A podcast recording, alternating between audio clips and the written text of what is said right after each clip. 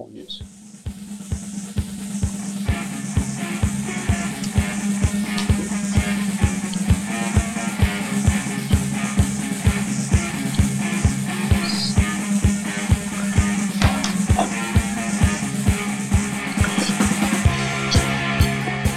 Oh, hello, hello. Welcome to this, the latest edition of the Ian Prendercast. Another Carlton. Oh, wait, are we allowed to say that anymore?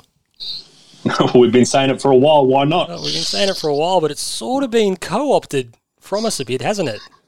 We should have trademarked it.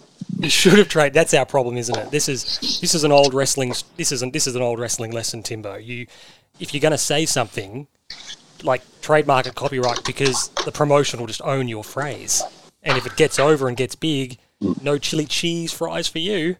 So you know what? Fuck it. I am going to say it because we created it. I don't care if it's been co-opted in the recent months.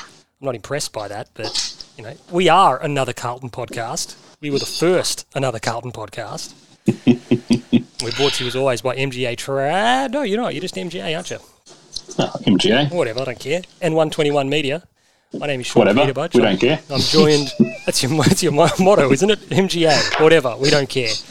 Uh, I'm joined as always by the big Fabaganoush. Actually, I'm going to go to Tim first because you're gesticulating wildly. I don't know what you're doing. Uh, Timbo, let's get straight into it. What were you doing? Where were you during yesterday's earthquake? Be honest. I was on the dunny. You were doing a deuce, weren't you? I was. Uh, my wife was in the shower next to me. That's bizarre. Uh, correct. And uh, and my kids were playing downstairs. And, and my kids can be rowdy and all that sort of stuff. You thought you thought they were the I thought they were six- shaking the house. You thought they were equivalent of a four six on the Richter scale. and then and then after it lasted more than about half a second, you've gone. This isn't my kids, and uh, and and having been in um, Bali once when there was an earthquake, Mm, that's on a plate, isn't it? I've immediately realised we are in the middle of an earthquake. And then once the house was shaking, you thought, I kind of hope this stops relatively soon, Uh, can you so that the joint doesn't shake to pieces. can you So- confirm uh, you one of those? Were you were you having a deuce with your shirt on or off? Oh no, no, I was a shirt on shitter. So um, um, yeah, no, it was uh, get in, get out, be done with it. Love but it. Uh, yeah, it was uh, it was a vulnerable situation, shall we say? So, and as one of the blokes on uh, on um, on Twitter sort of said, you don't want to be that bloke who's uh, left, you know, lying in rubble with your pants around your ankles or whatever else. We finally found him, Fab. We finally found Timbo. Let's just say it, it, it wasn't his best look. So uh, We won't You be can, join a, you can join a long list of famous people who have Elvis, Elvis being found on the uh, on the throne yeah, the king. at their at their last moment. Is that why they called him the king? I think because he was on the throne when they found him. It was preemptive. Uh, yeah, look, we wouldn't tell the listeners that we found you that way.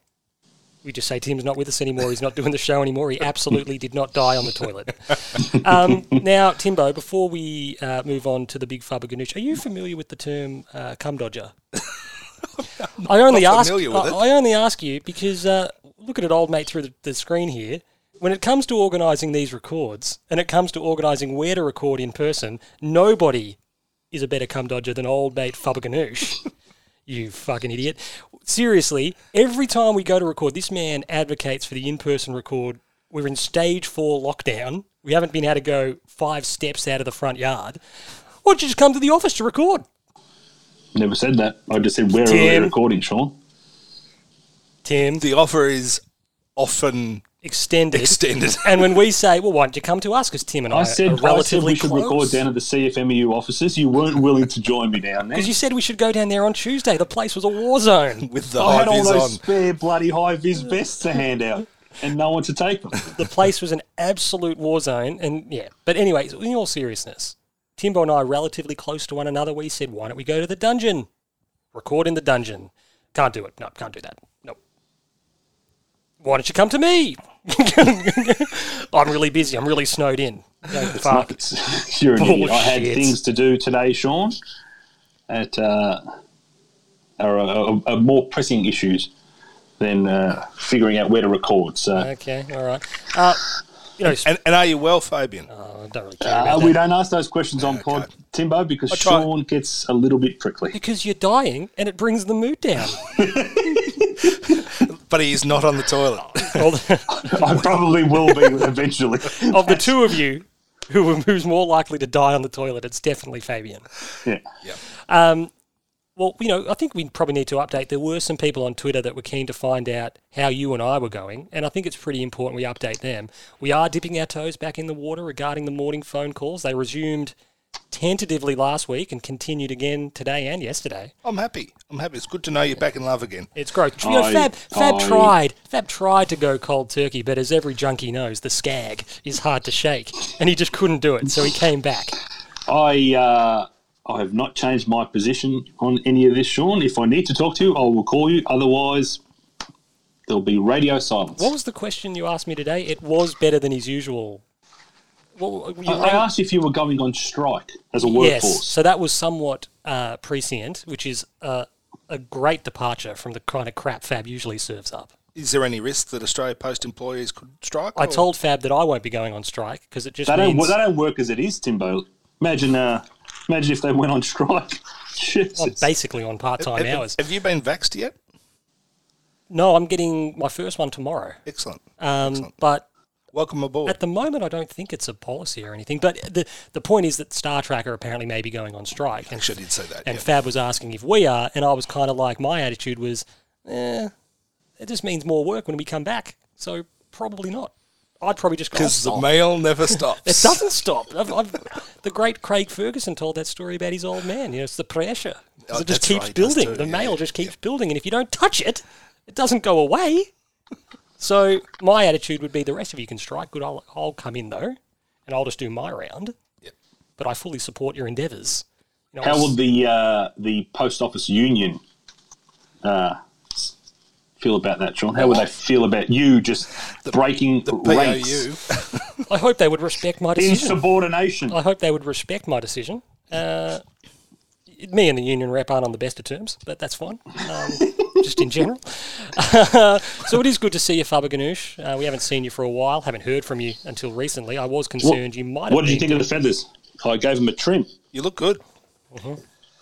Um, yeah, it looks like it always does. Yeah, I did it myself. No, I reckon. I reckon you've upped your game, mate. I'm, Again, I'm I mean, happy. This is I'm all, happy. this is early pod areas. It's a vis- It's not a visual medium. this is Just when, letting the listeners know, Fab's looking good. like when remember when we did the, the kit previews, which was like a good idea, but it's not a visual medium. So That's that was the original chicken shit chicken salad. It was. Salad, yeah, It was indeed. That was the I remember birthplace. listening to it on a tram. Was that was that was that the Billen era? that was the Billen era. It was yes. Um, very The short lived. the, the Billen months. That's um, that's coming in a special box set for Christmas. but uh, no, we are here to discuss obviously all the goings on. Um, we have. Do you reckon anyone who listens to us now was along for the journey? I hope not. I don't think so. I hope not. I've actually half a mind to go back and delete those episodes so they're gone. I, I, I tune in and listen every time I need to be humbled. I'll sit down and listen to episode one or two and think, Jesus Christ. There were some good ideas. The Rushmore. A good Stolen. idea. Stolen again. You know, the Rushmore was actually. I'm not saying that Andy and Bob stole the Rushmore. Do you know what I love But they about the did Rushmore? they did do the Rushmore. The, biggest critic of the Rushmore was Tim. Yeah, I he wasn't know. on pod then, but he was like, you guys have You left Herb considered Elliott A, out. B, C, Mate, Herb. Elliott's not on the Rushmore. of Please, Australian he never got athletes. beaten. Unbeaten. He, his, his, uh, his granddaughter can be on the Rushmore of sexy voices. she goes all right, does she? You know who she is. It's Abby Jelmy. Oh, there you go. Did not know that. When you know that, it actually you kind of see it. Yeah. When you know it, you're like, oh, I actually do see that a bit. Yeah. Hmm. Anyway, that's not important. Um, you two think I've convened this sitting of the pod to dissect the torrent of information that's come out of the club in the last couple of days. Good news, other news, whatever. Um, it's all a ruse. I've been pulling the strings all along. I've been conducting this. I've been playing the orchestra, if you will, to The get maestro, we're going to call you. the maestro. I have been doing this, the Navy hand, because you two idiots, 20 months ago, I sat here. I'm going to cast your minds back. I'm going to take you back in the time machine. Carlton, Collingwood, Princes Park, the infamous Canadian club game. I said, and I quote, Sam Walsh is our best player. And you two idiots scoffed. Maybe I was soon. probably, I was probably he said. choking.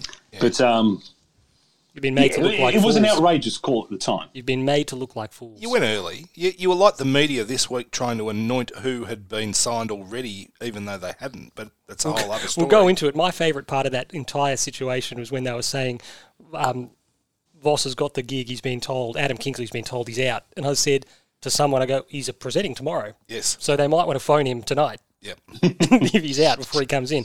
But no, you idiot said Walsh. He wasn't our best player. I don't know who you said was. Well, I think we were saying Cripps was. Can I can I then cast your minds back no. 32 Well, months, ju- just 32 bear- months before that, where you predicted that Patrick Cripps will be the greatest player in our history. Did I say that? I said Sam Walsh might be. I said that earlier. No, you said that about Paddy Cripps. I said if he keeps going, and he hasn't, he's stopped dead in his tracks. Well, no, well, he, he has. But was, put Cripps, moz was. Cripps coming off his MVP year Maybe. going into that Carlton Collingwood game? I think so. Yeah. Big balls by you, mate. Big brass balls. It takes Slapped big. it. To, you know what? Slapped the jet down. You know what it You takes. slapped To, the jets down. you know what it takes to sell real estate? Brass balls. it is a horrible movie, It's a brilliant movie. but it has the best quotes. In that What's the movie? I don't know. Glenn Gary, Glen Ross. Ah, right, okay. Alec Baldwin turns up. Why did you learn your trade? The Al Pacino soundboard's almost made up exclusively of Glenn Gary, Glen Ross. See, people think the Al Pacino soundboard is His very career. heavily dominated by Scarface. They it's think it's not. his. They think it's, his all- it's Glengarry, all- Glen Ross. It's all Glenn Gary, Glen Ross. Uh, no, it's it's an amazing movie. Okay. Uh, David Mamet wrote it, and uh, it's phen- it's phenomenal. Okay. Oh, let me out. buy a pack of gum. I'll show you how to chew it. You cost me six thousand dollars. Six thousand dollars and a new Cadillac. The name's Ricky Roma. Anyway, we'll go on. We'll continue. Uh, anyway, what are you doing, Fab? Nothing. Sitting down. I just wanted to put the frighteners up him. Okay, before we uh, chat, uh, Michael Voss, Timbo, have you spoken to Adam? I spoke to Adam as he drove home from his interview. Have you spoken to him today? No, I have not. I text him and Would you I, like us to ring him on the pod live? look. I don't. I don't think we want to be dancing on his. There'd be no um, dancing, Timbo. misfortune. Timbo, we would ring him, and first things, just text him first and say, look, this would be really good for the pod. First up. this would be really good. this would be a- Apologies to any of the listeners that have their hopes up of maybe conversing with Adam Kingsley, but it's not going to be happening. I tried. I tried. So you haven't spoken to him just yet. No, no, I haven't. He's um, Adam and I. Probably have, best to give him a bit of space, though. Yeah, look, we have a very unique relationship, and um, he's, you know, when he wants to talk, he'll talk, and most of the time he's a pretty quiet, humble kind of a fellow. So um, I'm not going to, I'm going to let him give me as much as he wants to give me. So um, I, I've asked him a couple of questions that I haven't got responses from, not, and that was out of my own curi- curiosity rather than sort of trying to, you know, get any information or whatever else. But um, you know, he, he'll be phenomenally disappointed, and I'm firmly of the belief that I think Adam Kingsley should be an AFL senior coach right now. I, and it doesn't matter where. Um, it would have been interesting if it had been at our footy club. It would have been a hell of a hard ride, interesting ride, if it were at my footy club. Um, but having been through all of it and having listened to the responses saying how hard he made the decision for the panel That's to o- overlook him, I think is great.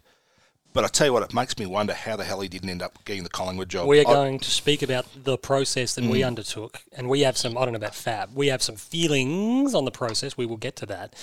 And, and look, with, with regard to Kingers, you know, we had a bit of fun, and that's what we do on uh, on Twitter um, because of your connection to Adam. Uh, look, I, I'm firmly of the opinion, I think he'll be St Kilda's next coach. Well, I, I actually, and it was only on the prompt from you, Sean. I actually thought, and I think somebody else had even said it. You know, you know, um, Chris Scott appears like he's had a long tenure at the Geelong Football Club. He's had relative success there, not just the premiership that he won, but you know, obviously getting them to, you know, preliminary finals with regularity. But there comes a time when you need a new voice and, and, and a new regime. And realistically, if Brian Cook was impressed by Adam yesterday, there's every chance that he's speaking to any of the power brokers at Geelong and sort of goes, and, and whether it's the meeting, yeah, just sort of say in future, you know, when you need to look at it, you you got to make sure this guy's part of it because he's exceptional. Now, for the record, as we continue uh, the conversation here, and we're going to uh, start with Michael Voss because that's where we have to start, the new coach of the football club. Nobody wants any appointment made by the Carlton Football Club. I don't care if it's a casual in the shop or the senior coach or the CEO. Nobody Or the wants it- janitor. or the janitor.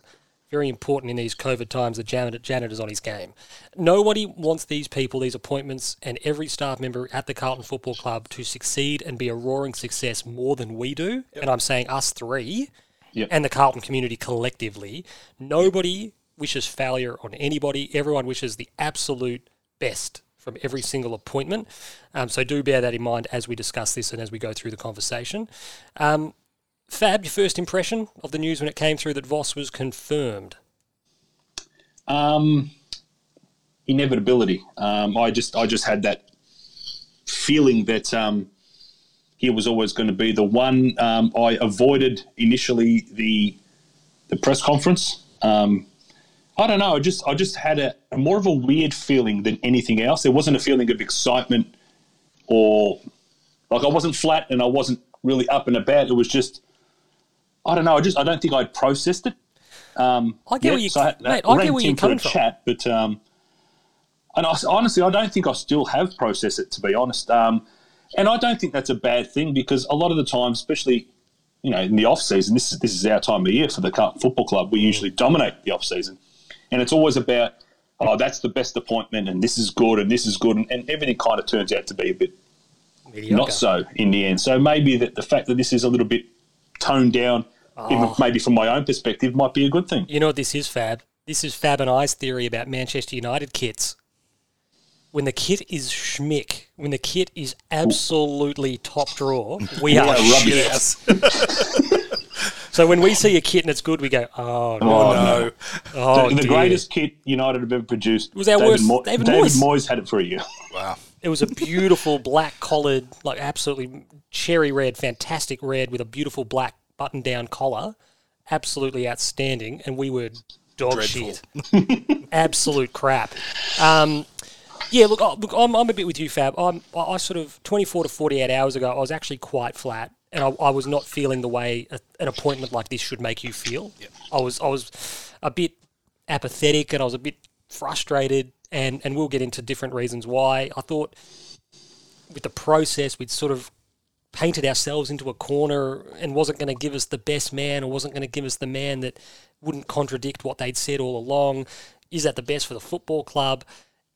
I'm probably less so now. I'm probably more cautiously optimistic now than I was, you know, last night and the night before. Um, and, and the reason for this, Tim, is can people, and in this case particularly, can coaches really change?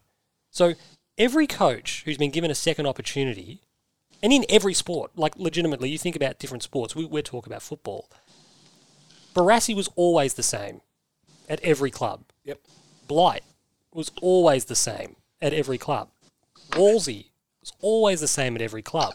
Brett Ratten is the same coach at St Kilda that he was with us, and they're repeating almost the same steps that we did under Rats.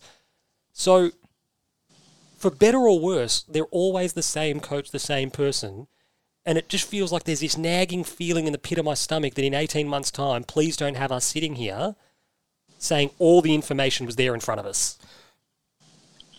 Can I can I respond to that and No. say, um, I I think Michael Voss is extremely unique in that he was thrust into coaching without having done any apprenticeship at all. So any coaching philosophy he had at the age of 34, I think I think was um, ill prepared Naive. naive, um, lacking, and I think he was thrust in it, and he and his persona allowed him, and, and it was a good footy side too when he when he first got him. I think,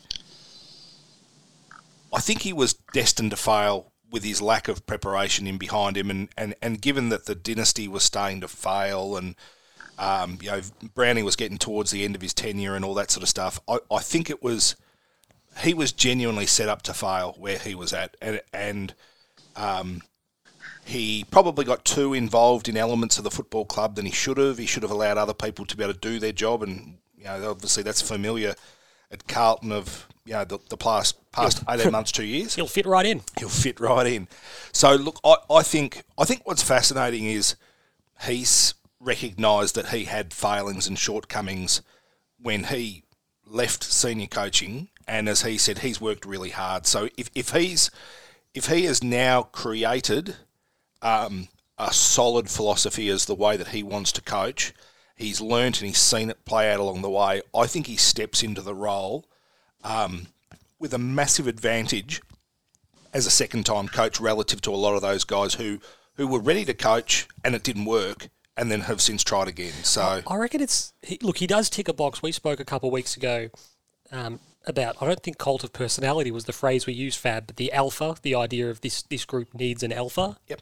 And I I think Kingers would have been able to be that. most definitely. But Voss, you kind of go, he's an easier sell for the outside people to go. Well, of course, Michael Voss is like that, Yep. and it just ticks a few boxes in that regard, doesn't it, Fab? Absolutely. Um, and I think, and whilst tactically, anyone coming in to be the senior coach of a footy club needs to be astute and understand what they're doing. Given that, and I know the outside football community doesn't see it as much as we do, our playing list isn't as immature and in, in its infancy as most new coaches taking over a club inherit. And I think the leadership and that side of head coach, you know, driving and being, you know, un, being able to sell the message of what it takes to be successful. You know, we called it all throughout the year. You know, we need like a Luke Hodge figure. We said it all year. I think Michael Voss perfectly fits that element. So provided that, you know, we get the right assistance around him, I think tactically, if we can get that to click in, then Well, speaking about know. assistance, there, there is that spectrum, isn't there, Tim, of you know convincing people you have the necessary tools. Kingers has got him, but the step for him is how do I convince someone I've got him? Correct. Whereas, you know, I've, I've made the note here that um, I think sometimes people conflate status and ability, Yep. and and that can that can go in some people's favour. It can it can count against others. But because because he's a phenomenal player, and Michael Voss was a phenomenal player, because of that, well, of course he'll be a great coach. And then there's the added thing of I actually want to see how he goes. We had it with Hird. Hawthorn are going to have it with Mitch. How does he? How does he go? Geez, we watched him play and he was great. So there's a curiosity as well when these great players, Blight was obviously one of them, and Barassi and these guys. Peter Knights was a great footy player No, too. but 100%. No, but this is a great example where you go, oh, well, Knight, I would like, yeah, I'll give him a go because, geez, Nida. And then he comes out and you're like, mm, as Warwick Capper said, couldn't coach pigs to get dirty. Yep. The one thing with Michael Voss going back to his his stint at Brisbane, especially if you look at his first year, they, they were obviously quite good. They beat us. Um, they did. you were at Dirty Dancing. Oh, was it Dirty Dancing the musical? Um, Had a great getting, night. Getting updates from Timbo that were we're going okay, we're going okay. Oh, dear. Then the message is Fucking dried up. Bradshaw. I got a text saying fucking Bradshaw. Maybe he was just watching mid 2000s WWE SmackDown. The only thing that uh, lifted me from that effing Bradshaw tweet uh, text was uh, nobody puts baby in the corner, Tim. Time of your life. the the entire entire theatre just went absolutely nuts. it's one of those lines where if And you, I will say, and I will say this: I went there, and when Kelly told me she got tickets, I was flat. Yep. I actually enjoyed myself. I'm, I'm not going to lie. I can't. I a can't good movie. say I didn't. I loved it. But um, back did to the, the Michael did, Voss the, thing. did the actor did the actor like did he deliver was- it with gusto? It I don't recall who the actor was. Tim Valentine was baby. It was probably Cla- Craig McLachlan. He's, he's No, I don't think it was. I'm not saying that because of any impropriety. He just plays all those characters No, he does, in Australian yeah. stage production. See Do you doing it. recall Hey Mona? I do. Yes. Yeah, that was a Craig McLachlan hit from the day. No, but I'll say back to Vossi, straighten straighten ourselves up a little bit. Uh, I don't know.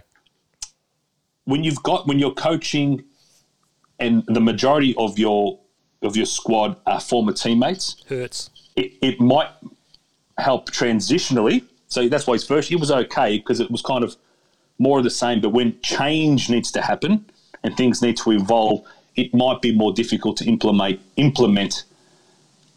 You know that change when you're coaching your mates. Absolutely. And look, at, at Brisbane Timbo, we don't want to dwell on that too much because the past is the past. He's been given a fresh opportunity and we always hope for the best. Um, we'll know a lot about his philosophy and how much of that mirrors our own philosophy with what happens in the next kind of trade draft and all that. With, with at Brisbane, he did load up on the now Yep. and that really cost them down the line because a number of they lost four or five really good young players because they just went, oh well, there's nothing here for me, Yep. um, which really set them back. So that's something that I'm a real watch this space on because we can't really afford that to happen. No, and, and I think I think the environment and the lay of the land at Carlton has been. We've done six years of a rebuild. You know, there's been a lot of work put in to be able to you know revitalise the list and bring young quality in and all that sort of stuff. We we are not a start at the bottom football side. We are a talented group of playing a, a talented group of players that have been operating without a tight game plan with strong expectations and demands placed upon them by the head coach. And you tighten that up and you can make immediate improvement in our football club like that. You know what we look like? We look like uh, the local recreational indoor soccer, indoor basketball team that's just been cobbled together for a fill-in game. And there's some there's good players on the court. Like there are there are good players out there, and you can see that there are good players, But they don't know each other. but they don't know each other, and they don't play with any cohesion or any understanding. And occasionally stuff happens, and you're like, "That's good." Yeah. Wow, they've they've figured that out on the fly a bit, but on the whole, it doesn't work Yep. because we don't they don't know each other. It's not good. Look, I I, I- I need to say this again, but nothing would make me happier, Fab, than Michael Voss gets up on the dais on Premiership, you know, grand final day and says, "Ian Prendergast, you were wrong." Nothing would No, make he's going to say Sean Buda Budge. I, I you were want. I want the brand recognition. I tell you, do you know? Do you know what I'm actually afraid of? I don't know. What? The I'm night? afraid. I'm afraid of round round one.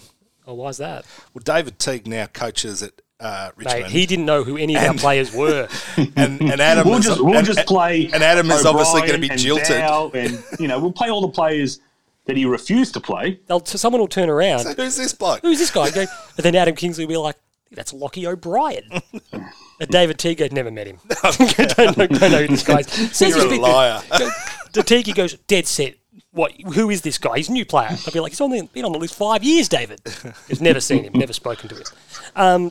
They might play Michael Gibbons out of the goal square. I don't think they will, David, but Go, I've seen it happen before. It looked really good. Um, assistant coaches, Faber Ganoush. Uh, I'm a bit wary. Look, I, this is a thing of mine where, and the conversation abounded with David Teague, and with a guy like Voss, it's kind of um, amplified.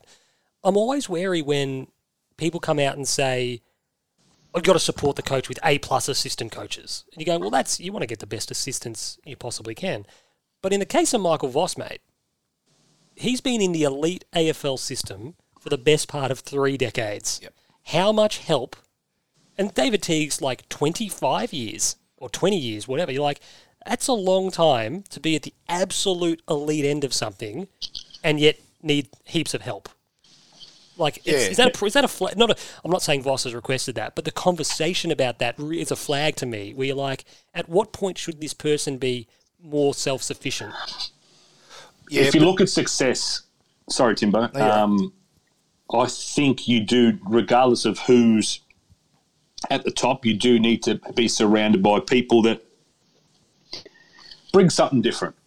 So, and those people need to be good at what they do. I think it's imperative that we do surround any coach with quality assistance, um, and that shouldn't detract from the coach himself. So I just think you know everyone needs to be surrounded by a team to to help them get the best out of themselves. More more complimentary than anything else. I've had it relayed to me, Tim, which is an interesting thing that um, from from someone who said that, and they knew Vossi, the coach. They said that Michael Voss was one of the sharpest football minds. He goes unbelievable, like really good. Because his coaching crew at Brisbane was just un, unacceptable. Because the competency of what he had around him was just for a first time coach and for a guy that was literally a first time coach. He hadn't even been an he just assistant needed coach. more. Yeah. So David Teague had been an assistant coach for ten years. You know, he'd coached the Northern Bullants and all that kind of stuff. So Vossi was far further back in his development as a coach, but he said he just had nothing. Well, he he was a clean slate. Like he, he his coaching acumen was built on knowing how to play. And yes, you played under Leigh Matthews, and yes, you can say this is my philosophy. This is the way I'd like to see football played. But he'd never actively coached. He'd never gone through the process of breaking games down to be able to say, Sean, this is what you've done well. This is what you've done wrong. Be better here. You know, game style asks very you to short, be doing uh, this. very Yeah. short segment on the wrongs. But but and that and that's what I was going to get to. You know, as far as the the new group of assistant coaches that we'll we will have. I think when you're the head coach, you oversee everything. You don't get down into the fine granular detail. You allow your line coaches to be able to do that.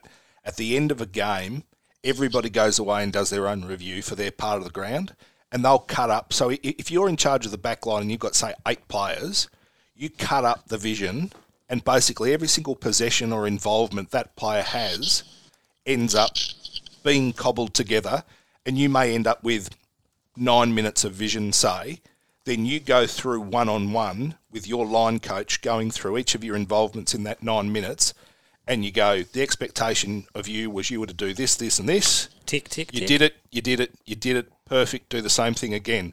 Here, your starting position is wrong. Ah. Got yourself back in, you squared the contest, good, but make sure that you start off in a better place and yada, yada, yada. And then that's where Mate, the, this is the level. This just can I stop you there, Tim? This is what the Beverly Hills under 12s.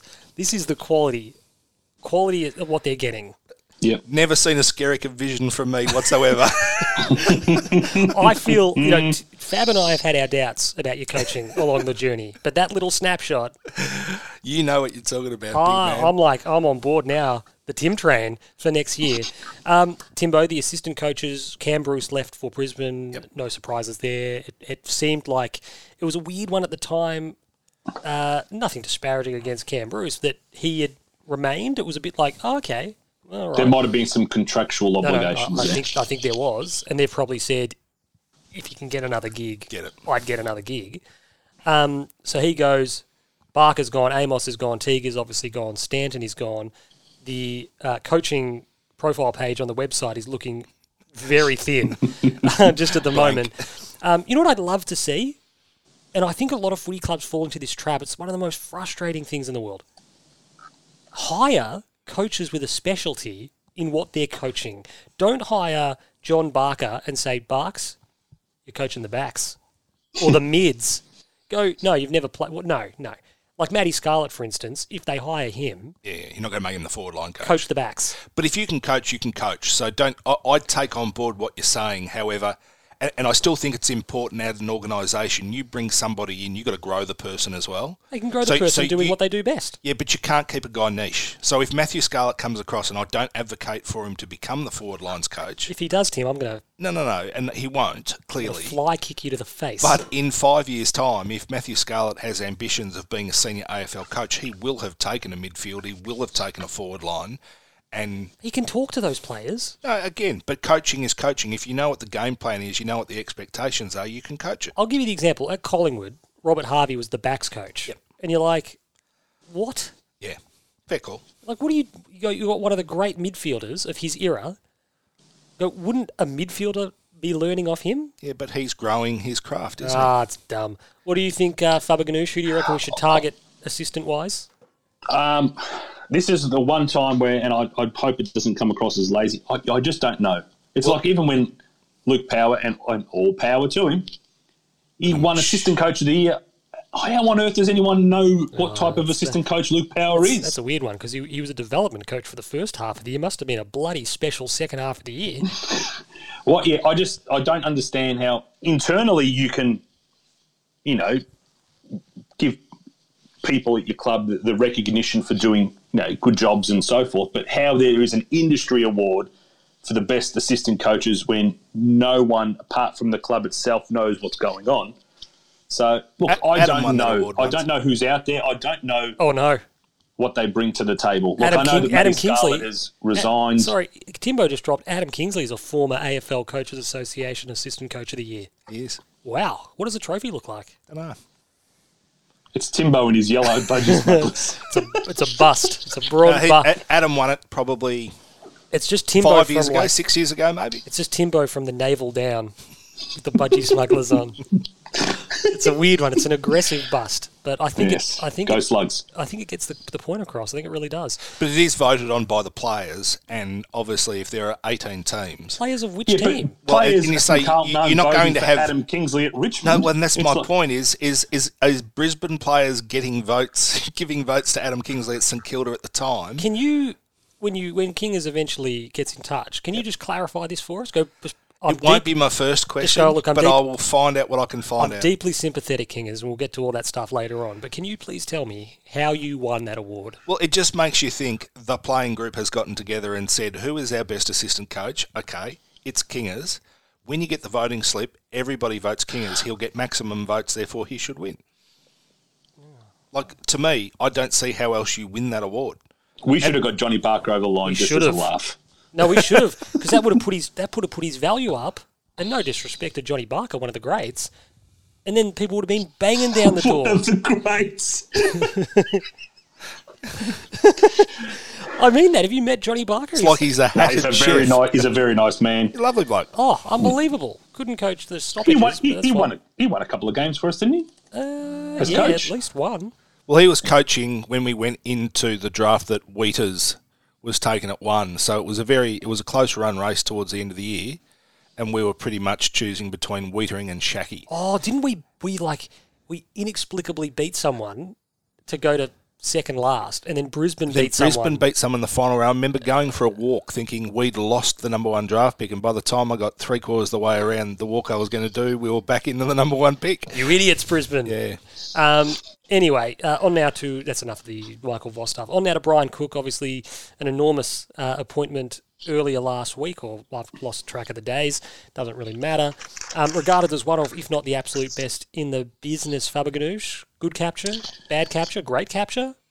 Oh, you have to say great capture. Um, takes me back to the the famous Dick Pratt saying when he asked for a list of the best candidates. He asked for for CEO at the time, and they gave him a list of candidates, and they were all pretty much dog shit. He said, "No, what's this?" And they said, "This is the list of available candidates." He said, "I don't want to know who's available. I just want the best." So the fact that we've gone out and got the best is um, well, you can't ask for anything else. Do you have any concerns that he'd effectively decided to retire earlier in the year? Um, no, sometimes retirement. Sometimes you just need a change of, of environment, a challenge. Do you know what I mean? Sometimes everything just gets a little bit too monotonous, and you just and repetitive. So Well, no, I'm not worried about that. I mean, speaking So- from experience, that's how you left GTA and ended up at MGA. You and Cookie, similar trajectories. You're an idiot. Really, there's something really wrong with you. It's, um, Oh, But- Now, look, but you I- do- I, thi- I think I think what Cook will bring to the table is the ability to get people to do their role. Correct. And and Play- and, play and, and he's role. been employed on the back of a review that has been very, very explicit in saying this is the way that you need to operate, these are the roles that you need to undertake. So there's almost been a blueprint that says this is what we want to look like. So the CEO brief, I reckon, is pretty simple. Yeah. Well, he spoke And he- today um, about wanting and needing better leaders at all levels of the club. That was probably the biggest takeaway um, from his mouth that I that I thought in the in the press conference. We need better leaders uh, at every level of the club. Yeah. And and you kind of go, oh, yeah. and and look, my interest in that sort of piqued my interest, if you will, because from the outside looking in, a concern of mine would be that you're emboldening and asking existing people, largely existing people, to be something that they probably haven't really shown an interest or ability to do. Yeah. Just at the moment, the review has obviously come and gone and um, tipped some people out, but largely the staff is is intact, is the same. And if you're asking for leadership and you're asking for this level of standards and level of execution, you're going, well, that that the football stuff didn't affect our inability to be all of that. So, can you become something that you aren't or haven't shown an ability to become already? Well, it's his role to find out who is and isn't up to it Yeah. in those roles that are removed from you know, the high profile roles and ensure that people in those roles do have the leadership qualities that are required. I think, and Timbo and I had this discussion a couple of hours ago about empowering people to lead and control what they need to control, what's been assigned to them, and not to, you know, try and do too much. You know, and something that Michael Voss early in his coaching career might have tried to do too much. The whole Bomber Thompson tried to do too much, and peeling all that back. You do your role, and everyone else has to do their role. And I think Brian Cook has that ability to kind of keep the reins on everybody. And whilst we've been at pains to give Cain Liddle all the kudos that he deserved for a lot of the off-field stuff, he also didn't like to help, you know, to stay in his lane from a perspective of a CEO. He'd love to get involved in the football operations side a little bit too much, and it's it's that it has to come from the top. If the guy at the top isn't staying in his lane, how does everybody else? And, and I think you're right. Given that, stay in theirs. given that Brian Cook has undertaken the role to ensure, you know, to correct what was not going right at Geelong, given that he's got a pretty tight brief to be able to say this is what the the expectation is, he can watch it to make sure it doesn't go offline and continues to stay as it needs to. So it, it really it has every possibility to start off really really harmoniously. It's a matter of maintaining that, and then obviously in maintaining it, if we start getting some results along the way. and everybody validates it. Yeah, it does. So, mm. so, but he's also said it, it may take time because he Absolutely. may discover that there are certain people in certain roles who, whilst they may be good at certain things, aren't necessarily what we need. And that's both so, off field as well. But I mean, I think you know, Sean alluded to this on on Twitter today. Mm. Two games ago, we conceded 19 goals in a row. Now, obviously, masterminded by Vossies. Well, and this is the thing: he he was sitting in a position where he watched it all play out, but was still happy to take on the role. So there needs to be a fast turnaround. I mean, e- equally, you can also say, well, Damien Hardwick was in the coach's box when they got beaten by about 140 points by the Sydney Swans in the final round of the year, and they won the flag the next year. So it can change quickly, and I don't think that 19 goals straight was reflective of where Carlton is at, um, and, and nor is it probably reflective of where Port was at, even though they played some pretty good footy, but they also succumbed relatively meekly when it when it really, really counted. What a roller coaster of emotions, Timber. I thought, you know, three or four in a row was sort of, I mean, that's, this is probably going to put the brakes on this. And then it got to sort of nine, ten, and you went, oh, I'm pretty furious now. And then by the time it got to about 16, you were just like, just keep going. Yeah, well, absolutely. He's turned sadistic. Yeah do us by twenty five. It's masochism. Yeah. Like, I dare you. I put the I put the mask on. I zipped the mouth shut, and I just went, "Do it, do it, do, do it, it, harder." I'm ready. Bite down on that ball, Tim. I said, the, I said the safe word is Voss. um, oh, look, the one. So, so sorry. Just to jump around, we we the talk in the media and and my my relationship with the media of the last week has been you know really really challenged because when you are aware of what the status is and you hear the media saying stuff that's blatantly not true, um, you it really makes you wonder whether they know anything at all or is it just full dartboard action. No, well, you you made the point which was quite interesting, having the knowledge of, of what King is, what stage he was at. Yeah. At a various, you know, he's, he's going into interview sort of thing, and, and before that, it's it's had his he's had a phone call and that kind of thing, and so it was interesting to have that perspective on this occasion. And, and you made the point that I think they've got the intel that's right, yep. which is it's down to two. And the attitude is, I'll just guess. Yeah. I'll just pick the guy that I think is probably Voss is probably 70 30, maybe. Yep. And I'll pick Voss. And if Kingsley wins, then the copy becomes because he blew him away. Blew him away in the final interview. So it was Voss. I was right. But, but the group flipped. Oh, Kingsley blew him away. So, um, but sorry, what I was going to say is the media and the commentary at the moment seems to be leaning towards um, Nigel Lappin being an assistant coach. Um, apparently, Matthew Scarlett resigned today at Geelong. Um, there had been talk that he may um, uh, that he may come across, um, but equally there was some sort of talk about whether he was um, going to even continue coaching. So, so I'm I'm interested to see what the pivot is at the moment from a Matthew Scarlett perspective because we may very well announce him tomorrow as an assistant coach. I think we should just announce him now, and then Well, whether he's signed, apparently there's some chance that he doesn't continue coaching. no, whether he's so, whether he's signed or not, and then just make him go. Well, I mean, everyone's going to expect you to do it, so Yeah. why don't you just do it? and Andrew McQualter, to my understanding, was a contracted assistant coach, and I don't think he would be available to us Well, he wasn't he's- available when we were discussing it on you know on behalf of Ross, or we were thinking about Ross taking over the job. So But Teague how comes is in. how is he now available? Teague comes in, so you'd think Richmond would have to potentially lose one. but if he was contracted, they're not replacing him. Well, maybe so they knew he was going. I don't know. We'd, I, I don't know, and, and maybe there's been enough of a discussion to be able to say we would like this guy, Mm. and they're happy to release him from his obligations because.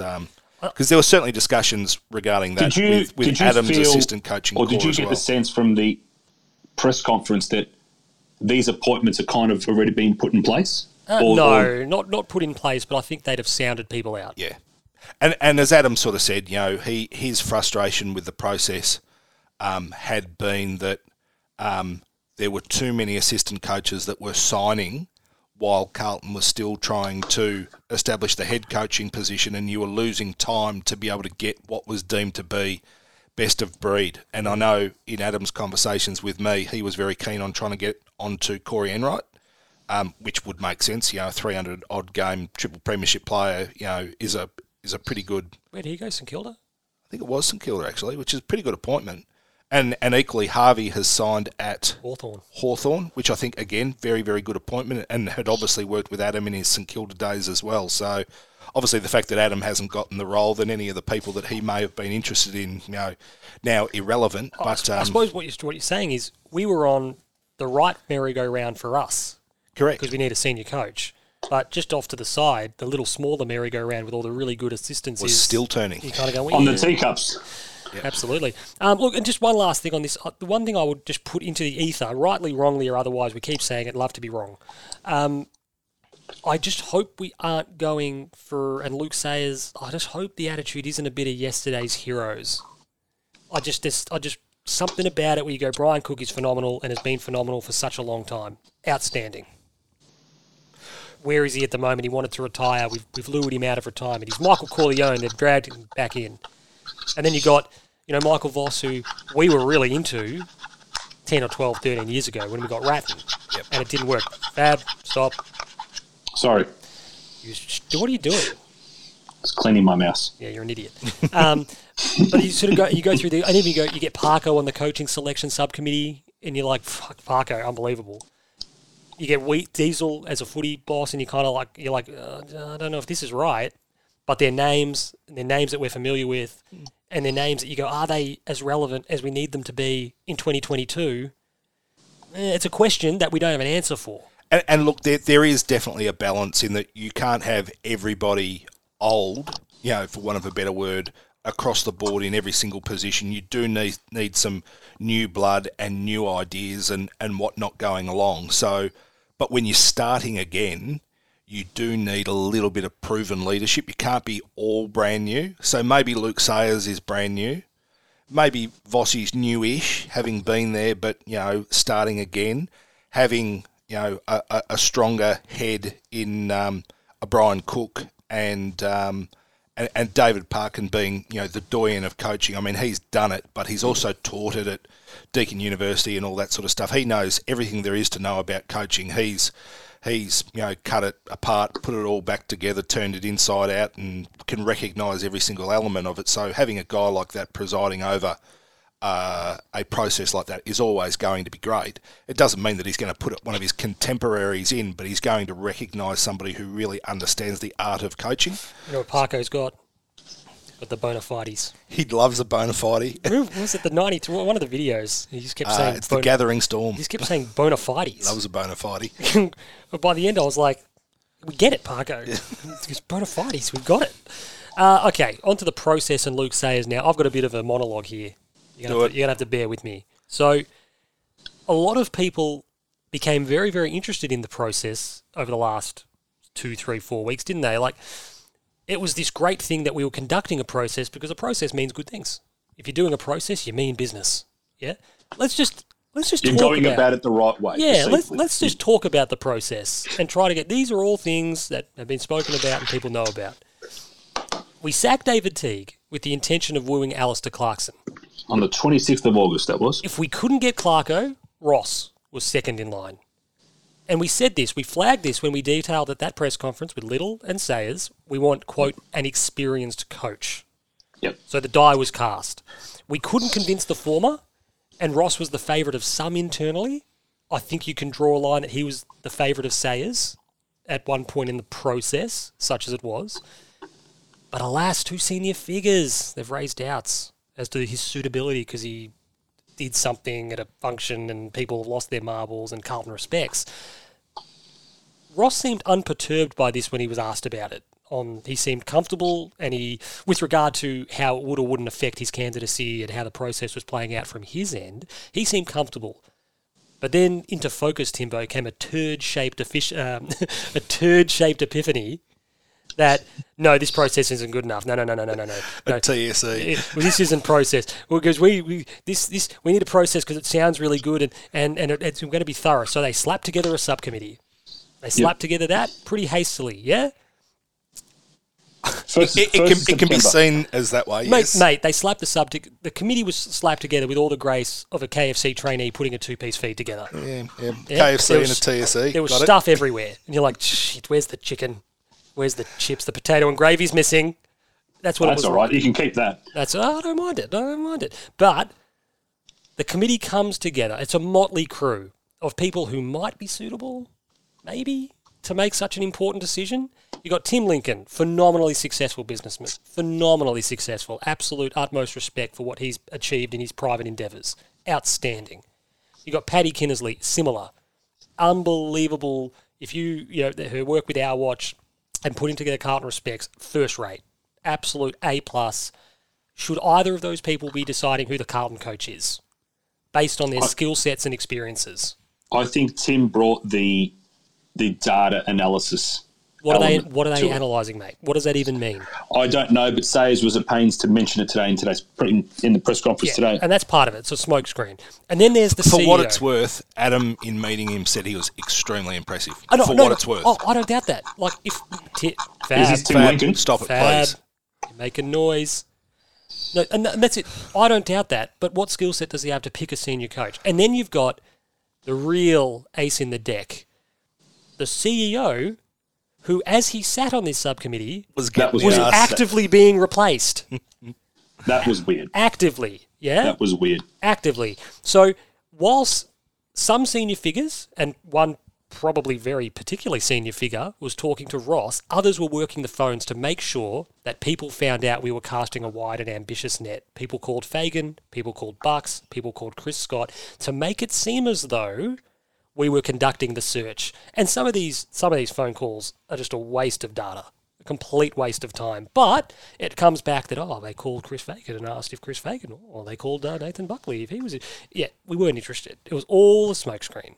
Because we weren't. We didn't want those two guys. Because all the while this is happening, we're still courting Alistair Clarkson. And the process which has taken shape, well, it's a process in name depending on what your name is because all those other players, uh, coaches are subject to this process. Alistair Clarkson is not. If Clarko wants the job, the process ends, and he's got it. He I don't interview. think the process was applicable to Ross initially. Initially. Think, No, no, no, see, I, that's I it. think Ross. Absolutely. So this is what happens. All the while we pester Clarko, Ross asks for clarity, and it isn't really forthcoming. What's the process? Who's involved? And he couldn't really be told what it was. So he removes himself from contention. This is after it gets back to him that someone's, oh, they- mate, they rang me about the job. Brad Scott. go, what's going on? And he's sought clarity, didn't really get it, and he's gone, well, what are you doing? Yep. And etc. So remember, we still want an experienced coach. That's been on the record. So we sack the sitting uh, CEO, we bring in the new man, who was then told at this point that we've narrowed the coaching search to two. He comes in at that point. We've got two candidates. Who are you? You're asking. The previously experienced Michael Voss, tick, and Adam Kingsley. We want an experienced coach, Tim. So, the two make the final. Uh, I think the final four we spoke of was McQualter and G and Syracuse, both inexperienced. Yeah. Did they interview the other two? No, they did not. They interviewed. They didn't present. As far as they had a phone call, like an informal sort of thing. There's a lot of Zoom stuff. Which yeah. which we'll get we'll give, put that down to 2021 yeah, yeah, yeah. yeah. and So, whatever. so those are the final two, Michael Voss and Adam Kingsley. I wonder how this will play out. Yeah, we're on tenterhooks. We're waiting, aren't we? So it isn't clear if we spoke to Adam Yze as well. Who's a very highly thought of assistant coach. you would think that he's a little bit preoccupied at the No, no, moment. but this is the thing. We haven't spoken to him because he hadn't received a call. We haven't mentioned him. He's a very highly thought of assistant coach at Melbourne, credited largely with turning their fortunes around. Unbelievable. So the two final candidates are invited to present on Wednesday, Timbo. One of them, who lives interstate, addresses his current employer and bids farewell on the Tuesday night before he and the man going for the job with him have spoken to the club face to face. This man, who would have to do two weeks hard quarantine if he was to return to Adelaide from an interview in Melbourne unsuccessfully, says goodbye. Thanks for the memories. I'm moving on. Fallout Boy style. That's it. Absolutely. Or without any of the um, the vowels. But the the two present, yeah, just the two because that's all we need to make it look like a process. We only need a winner and a loser. We need a, the the successful candidate and the bridesmaid. That's all we need for this to appear legitimate. So the two present, and then by um, Wednesday night we've got a verdict. The two are presented that day. That's announced twelve hours later. Yeah, yeah. Yeah, 16 hours later, Yeah, mate. 16 hours later. The whole thing feels corrupted and influenced by agendas, by prejudices, resulting in a shotgun wedding. We wanted Clarko because, bear in mind, they rang Clarko as recently as the weekend. It was like Monday, wasn't it? Yeah. Uh, weekend, Saturday. He said he spoke to him on So- Saturday or Sunday. Like the review, it's all window dressing, it's all a fabrication, it's constructed to appear as though we're ticking the right boxes, all the while achieving the ends we want. The ends we wanted was Teague out. But we don't want to be old Carlton. We don't want to be old Carlton and just sack him, which we're at uh, within our rights to do. Yep. We want to be new Carlton, considerate Carlton, process Carlton. And we want to go through this review and tick the boxes. You're not good enough, you're not good enough, you're not good enough, which everybody on the outside knew anyway. In fact, most people are I- surprised that there weren't more savage cuts. Going, really? Oh, he kept his job? Mm-hmm. He's staying? He's not to blame? He, you kept him. So they get rid of the people they want to get rid of. So, as Roy Keane would say, Fab, do me a favour. Do me a favour. Look, Your what. I've where I have, um, like I just just have bad feelings about the process is the fact that there was different criterias for different people, and I can accept that. Clarko shouldn't have to sit an interview. He's the best there is, and if he's available, well, you scrap the process and you throw it in the bin. But don't lean on the process like they did. No, that that's case. but that's where it is. But for other candidates who should be, and Tim disagrees with this, and this is fine. We've had this discussion. Other candidates, such as a Ross Lyon, I believe have done enough that they also don't need to sit and interview pro. You know what you've got. You either want it or you don't. I think Ross Lyon goes straight through to a presentation. Yeah, Exactly. Yep. Um, however, the reasoning behind Ross needing to sit the interview is what leaves a bit of a sour taste in my mouth. It was, it's this. It, it was obviously the board wasn't unanimous in ratifying him, or you know, or ratifying him as a potential candidate, which he was under the impression he would be. What's what's confronting for me in all this is based on seemingly the criteria of what we needed as a senior coach. He's probably still the best option, Absolutely. and we didn't even and, speak and, to and, him. and this is Well, we didn't speak to him obviously. Timbo doesn't need to say anything here. I'd have preferred him over Adam as well. I just think he, if Clarko's not there, and I think with Clarko you ask once, maybe you ask twice. That's it. You know, we don't need to go and get the full Brazilian, put the short skirt on because we, we will start. It was getting so embarrassingly desperate. Went for a strut with the yoga pants on. Fab. Well, we. Oh, sure, Jesus. Fab lost. He lost his place today. We were having a chat about something, and he. I thought he'd seen a, a crash or a bad incident or somebody on the sidewalk in a bad way. No, I just saw some young chick wearing a pair of tight yoga pants. And he lost his place. Driving sorry, down the wrong side of Plenty Road. he took out five people. He took out took out a tram stop. And we took out Pep Guardiola. Um, Because so why am I still so- here? so- what are you? You're here again.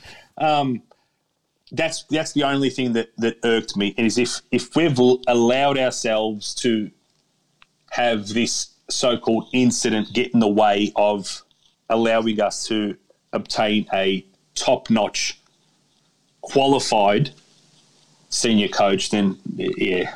But I think, as you said, we they we just weren't prepared to ratify his employment, and that's on on, on what basis, though, Tim? Well, I don't need to go into chapter and verse. You know, and I think the listeners know, and uh, ultimately they've said, as a football club, we're not going to entertain this. And at the end of the day, they've put their flag in the ground and said, "This is this is what we represent." And as a result, Ross Lyon is not going to coach our football club. He may be the best football coach available, however, he is not Penske material, as uh, as um, um, was that George or Yeah, was George. that George. George, once yeah. said. So, um, so look, I, I think at the end of the day, I think we have to make peace with that, whether we like it or not. But Um, like George Timber, he thought he was getting a job directly for Penske. Did he Yes. not? So he, he was, I think Ross, there's obviously people on the board who wanted Ross, who whispered sweet nothings to Ross, and Ross was under the impression that he had that support. You know what And, and, have and I think mate? that the need for a unification of um, direction and awareness and a, a proper process. Um, I just have doubts that the process we undertook was as legitimate, as rigid, as on the level I think the process was evolving Yeah. while the process was being undertaken.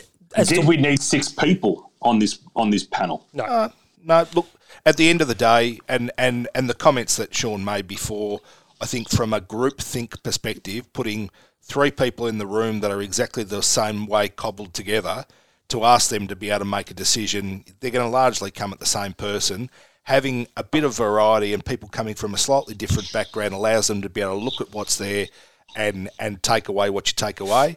I, I- think there's you know some rumor going around that the um, the panel was split three to two, three in favour of Vossi, two in favour of Kingsley. Whether whether that is indeed the truth, we will never know. And then obviously, and and whether that was prior to final interview or post. You know they should have done, Timbo? Vossi and Kingers should have gone back to Ikon Park. They should have marched in with their staffs and the flames. And then Luke Sayers should have got up tribal council style and gone, one vote Kingsley, one vote Voss. And gone through it that way and then gone, sorry, Adam, you will not be coach of Carlton. Yeah. And extinguished the blue flame. And and look, I I would have loved that, but I, I think Put it on the website, live stream it on the website. Imagine the drama. What's what's Anthony LaPaglia's brother's name? Uh, what is it? Jonathan LaPaglia. Yeah. Yeah. Is, is he the uh, is he tribal council? Is he the Yeah, he's the host. Yeah, yeah, yeah, yeah. Could we get them to do some challenges as well? I was going to say make it physical. Yeah, Oh, yeah, but Kingers, have you seen Kingers' arms? Kingers is does, a does Kingers ever do leg day, Timbo? no, Kingers is very very strong in the legs, very strong. I've never seen him from the waist down. Excuse me. No, I haven't. like even in Tim, photo, Timbo has. well, even in like photos and vision and stuff, because he's always like a tight medium talking to Dimma or Mm. whatever. You, you never see them. You just see them from the torso up with the polo on and all the. the Kingers, stickers. Kingers loves a bit of a high. Oh, he does. like, he's probably he's the prob- high sleeve. He's probably a size too small in the shirt. The shirt's Hmm. he probably should be a two X, but I think he's rocking the one He, X. I think Kingers and his former teammate Stewie Dew need to go up a size. Well, Stewie, for, different diff- for reasons. different very- reasons. very- Kingers needs more shape space across the chest and Yes, the arms. does, Dewey yeah. just needs a bit more on the guts. Yeah. Yeah. Yeah. Dewey, Dewey can borrow some of my stuff if he needs it. Well, you'd have to have it. Uh, you'd have to have it taken in, wouldn't you? No, I wouldn't think so. Jesus. Oh, What last But, thing but on no, the, the ultimate thing that I was going to say is is I think the way that it was always set up going into those final interviews was the panel had probably always favoured Voss. Um, and, and again, when you're dealing with the profile that Voss has got, it's incredible. So to be able to surpass that and to put yourself ahead of him, you probably have to really smash uh, the final no, interview to absolute smithereens. You, you can't be a nostril in front. You've got to you have to dead set gap him. It's like the Formula One around Monza. You you got to be two seconds a lap quicker to Yeah, pass. Yeah, that's exactly right. Um, and so ultimately, I think Brian Cook in there. If if Adam had have absolutely destroyed it, and Cook's turned to the other five and say and just said, there's no decision to make here. Like this is from from my first look at these two candidates, one guy is so far in front of the other, it doesn't even bear consideration. Um, Kingsley is your coach, but obviously, you know, at that stage, he, he's probably walked out and gone. I'm happy with either of these two guys. And the comment from the media was saying that because I'm parked in a one hour zone. I've, I've got to leave. yeah, but he that, they sort of said you know Adam made it awfully difficult for the panel to be able to make the Yeah, call, but and somebody had to miss say out. that. Well, and I, I think that's out of respect for the individual as well. Um, but I'd rather be told you're a mile away. Yeah, well, and look, that, that, that- that's a possibility as well. But I mean, again, all of our A- Adam time. has a strong opinion of where his career is at and what he thinks that he should be doing and the, and his capability. And I reiterate, I think he should be an AFL coach. And I, I we've talked I off pod. I don't know how he didn't get the Collingwood job, and that's with all due respect to Craig McRae. Um, but they've got the wrong coach. Welcome to the Side by Side podcast. Mm. We're now talking about. Uh, no, so look, ultimately, just in closing on this, the the frustration from me from the process side of things is the way it should have played out is thus. Four weeks out from the review being tabled, the board should have met and they should have, like, be, be clandestine about it, but be honest with one another about it and say, realistically, in you'd probably exclude um, Mr. Iraqi Navy Cain Liddle here, but amongst us, realistically, David Teague will probably be replaced. Maybe in the interest of fairness, you don't even frame it that way. You just say, in the event that the review determines we need to change the senior coach, And if not, then when the ninth goal in a row Yeah, well, went through against Port Adelaide, you could probably table get the, the, meeting. WhatsApp, Yeah, Carlton board WhatsApp. it's on. Now, basically, Kate, four weeks out from the end of the season, here's how it works. If, in the event of David Teague's uh, removal at the suggestion of the review, what is our next step? And and this very well may may have happened, but it was fucking messy. Go to Alastair Clarkson's management and say, in the event our external review recommends a change in senior coach, would your client be interested? And leave it at that. It's not a job offer. It's not saying he's going to be sacked. It's putting the thought in his mind. Say, um, you've got two weeks to think about it. Yes or no, if that's the case. No one's committing to anything, anything like that. Clarko's out of contract, etc. If Clarko comes back and says, no, I am not interested, Ross Lyon. Yep. Ross, in the event of a change of senior coach, would you be interested in the position? Be respectful about it, be responsible about it, have your targets. I don't need to be convinced that Michael Voss is the right man as such, me personally. Ross Lyon, I don't need a this ridiculous process, smokes and mirrors bullshit. Tell me who the coach is. He will coach. We'll find out if he can do it. That'll come out in the wash. But before you approach Ross Lyon, are there any problems with that? Because we don't approach anyone unless we're prepared. To unless we are in lockstep. Yep. And just that's so simple. If the if the problem or the question there is raised, I have misgivings about Ross.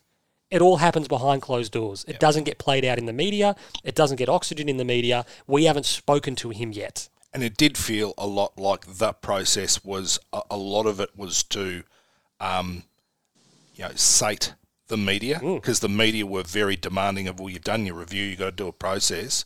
You know, weighing in on the way that we need to be running our football club, I, I just think stinks. I don't know what they're talking about. Yeah, well, and A you, lot of the you're time. going, this is what you should be doing, and you're going, fuck, you're not the Carlton Football Club. Absolutely. So that that's just to me. I I think if it had played out like that, and you end up coming to the end of the season, he gets sacked, and you come out and say, don't don't say we're looking for an experienced coach. Yes, Don't say that. If somebody asked the question, straight bat, going, we are looking for the best coach. Yep. I'm not looking. There's no criteria that will uh, preclude anybody uh, that isn't ability based, competency based. And, and realistically, if they had have interviewed, uh, sorry, if they had have engaged Adam, the response is he's had 28 years of employment in the AFL system. You know, do you want him to have a clutch of premiership flags in his pocket to deem that he's sufficiently experienced? Well, that's up. That's on you. But at the end of the day, when you have been employed as an assistant coach for 16 years, you've won an AFL Assistant Coach of the Year. You've been senior assistant two premierships in a row. The prestigious Um, you're, you're the sole, AFLCA you're the sole coach of the winner of um, AFL's brainiest, uh, Australia's brainiest footballer, Outstanding. from back in the day. Um, no one else can match that. Beat Nathan Buckley out to win that. Actually, by the way, that's a whole other story. Was it like Masterminds or something? That was the thing on Channel Ten when you know Australia's brainiest school kid and all that sort of stuff. Oh, he was on the show. Had a celebrity one, yeah, and he Oh, beat, you- beat out the oh, rugby league, rugby it- union, and soccer players. No, was that? Are you smarter than a fifth grader? Well, it was ba- basically, in the, but it was the, the, the show was Australia's brainiest footballer, and he was of the ten or whatever that were on the panel. He won, Can you hear that, Tim? mate. I don't know what you're doing, Fabian, but um, the listeners are not going to be happy with it. It's not Tim. I can Yeah, vouch you for get Tim. stuck into me all the time. It's you. I'm, fi- I'm fidgety. I'm, I'm, I'm yeah. I, Like like a a sorry. fart. No, I haven't coughed once either. He hasn't. He hasn't. You're like a fart in a bottle, Fab. Uh, so that's a great. A fart in a bottle. yeah, that's a great chat just about Voss and Sayers and Cook and Co. Congratulations to all involved. Now moving on to um, Nick Austin and uh, and just a bit of chat about list management stuff. Not a whole lot going on, but enough to to have a little bit of a chat about Fab. I, you know what I hate? I hate the net. A lot, a lot of things. You Yeah. hate You Casino Royale. No, I don't hate Casino Royale. Do not start this again. uh, the, the net philosophy that, well, I just don't know how that makes us better. We need to be adding pieces, not breaking even. Yeah. So this idea with Samo's obviously requested a trade. I would be interested to know, would a Michael Voss talk to Samo? Would he have any interest in talking to Samo? Would he care? Because we can't lose a Sam Petrevski-Seton for a packet of a packet of chips. Yeah. But that's what we will That's lose what we him for, will. Sean, that's, unfortunately. that's what we will. And then trade pick six for Adam Cerra. And what you then end up with is basically six and Samo for Cerra and like a speculative. What the hell are we going to do with pick thirty-five? I've got a theory on that. And but anyway. like, but but I mean, just in general, 25. but just in general, the problem that we've got is you, you can't be taking pieces away that we've put in place to potentially make us better and then adding, or using them, I should say, plus something else to add one thing. And whether it's salary or a pick or a player, because we just spin the wheels then. Unfortunately, that's what it feels like. but there will be there will be needs that we need to address and and there will be opportunity cost and by giving one up you may weaken one element of your style and capability but you strengthen the area that you need to improve the most and and I think the widely held belief at Carl well what we do poorly is um, we don't pressure the ball.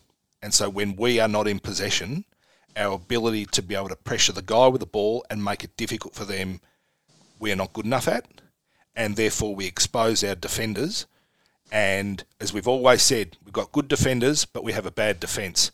That's because we defend with six players. It's the fill-in recreational sports team. That's that's well. That's hmm. exactly right. Does anyone wanna play a second we game? Need, we need to gel. So I think I think with a tighter game style, and Vossi sort of said there's going to be a, f- a- more of a focus on defensive system, which I think is key. And I think if we do that, we can make immediate improvements. But I think our ability to be able to run and our run in the midfield, I think, is key. And I think George Hewitt addresses that. And if we get Cerra, it addresses that. Does it? Yeah, it Does does. Cerra address that? yeah, he does. Is he quick? He can run. Can he? Yeah.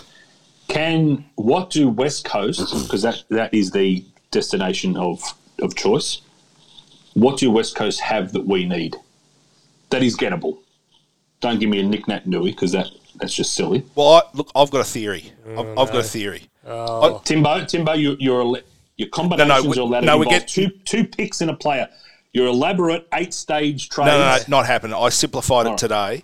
When I looked at it, um, West Coast have 10, 29 and 36. Yeah. We're not getting 10 for, for Samo. No. 29's probably right for us. Yeah. They'll probably say, we'll give you 36. Asking for us to accept anything beyond 36, I think, is just rude and, and wouldn't happen, and Nick Austin wouldn't accept it. However, I then thought a little further and said, okay, well, we want to keep our. we- We're using pick six for Cerra. Now, I think six is a bit much for a guy that got one vote in the Brownlow medal, but that's And he's out of contract. and he is out of contract. However, my thinking was if you gave six and SPS to West Coast, Ah, if they give us back their 10, okay. so we've moved back in our first round, we get the 29 that we think that he's worth, and then they give us their pick 49 at the at the end of it, you're basically you're basically getting 29 for SPS, and you're just slightly downgrading your first rounder, which is what you give to Freo for Cerra, and then you feel like you're not paying Why can't they? overs Why don't they just give us twenty nine and then we give them six Freo oh six? because It's- net, the net the because net- West Coast feel like they're fucking over Freo, oh, and that is something that's entirely So plausible. your your attitude is we're not using six anyway. So why do we care? well, if we're going to be losing six and getting the player, let's make it work better for us and feel like we're getting greater value for SPS and not overpaying for Cerra. And and it's the old sort of thing. Freo, if you've got six, Freo will say, "Give us six. But this is the net. If you don't have it, this is the net. I though. can't ask for it. This is the net problem where six is too much for Cerra. Yep. And if you lose Samo to get an asset that helps you get Cerra, well, we're also probably going to, we're definitely losing six if we, if we, I, I got a feeling he- he'll nominate Melbourne anyway. Uh, they can't do the trade No, they can't do the trade, but why wouldn't he have just said, I'll nominate Carlton? because I think he is saying Freo has been good to me. No, but at the and- moment, and I he want said, and I want a fair and reasonable trade. I want my former club to be mm-hmm. I think he'll, I, compensated appropriately. I've got a feeling he'll nominate, which is why he hasn't nominated Melbourne yet, is because they obviously play in a grand final. yep. Because why wouldn't you have just said already, yeah, Carl, I'd like to go to Carlton? and and I think the comment made was Weideman was the ve- a very good possibility when you when, when, when you yeah, when you looked at Melbourne's list, what was able to be prized out of it could that could in any way, shape, or form provide a level of um, you know, commensurate value with Cerra, and it was always going to be Weideman. And the moment Weideman said, "I'm not," they don't have the picks to be able to Oh, facilitate no, the they, trade. they absolutely don't. But I, that doesn't necessarily stop him from saying, I'd like to go there. and look, ultimately, if Cerra says he doesn't want to come to well, Carlton, it kind of does, Sean, because Not really.